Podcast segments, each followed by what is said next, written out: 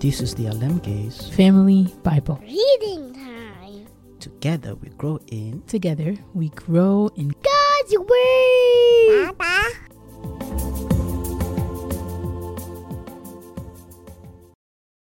Zechariah 4.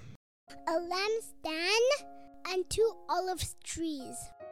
Then the angel who had been talking with me returned and woke me as though I had been asleep. What do you see? he asked.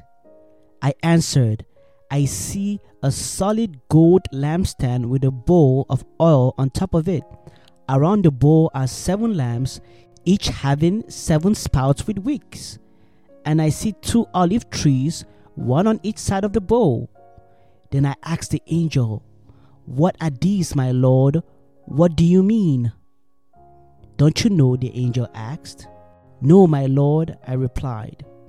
Then he said to me, This is what the Lord says to Zerubbabel It is not by force nor by strength, but by my spirit, says the Lord of heaven's armies.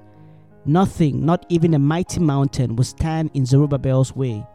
It will become a level plain before him.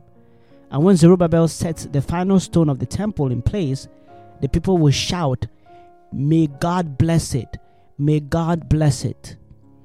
Then another message came to me from the Lord Zerubbabel is the one who laid the foundation of this temple, and he will complete it. Then you will know that the Lord of heaven's armies has sent me. Do not despise these small beginnings, for the Lord rejoices to see the work begin, to see the plumb line in Zerubbabel's hand. The seven lamps represent the eyes of the Lord that search all around the world. Then I asked the angel, What are these two olive trees on each side of the lampstand?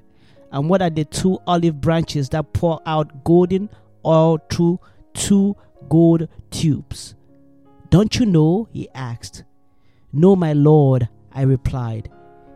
Then he said to me, They represent the two anointed ones who stand in the court of the Lord of all the earth.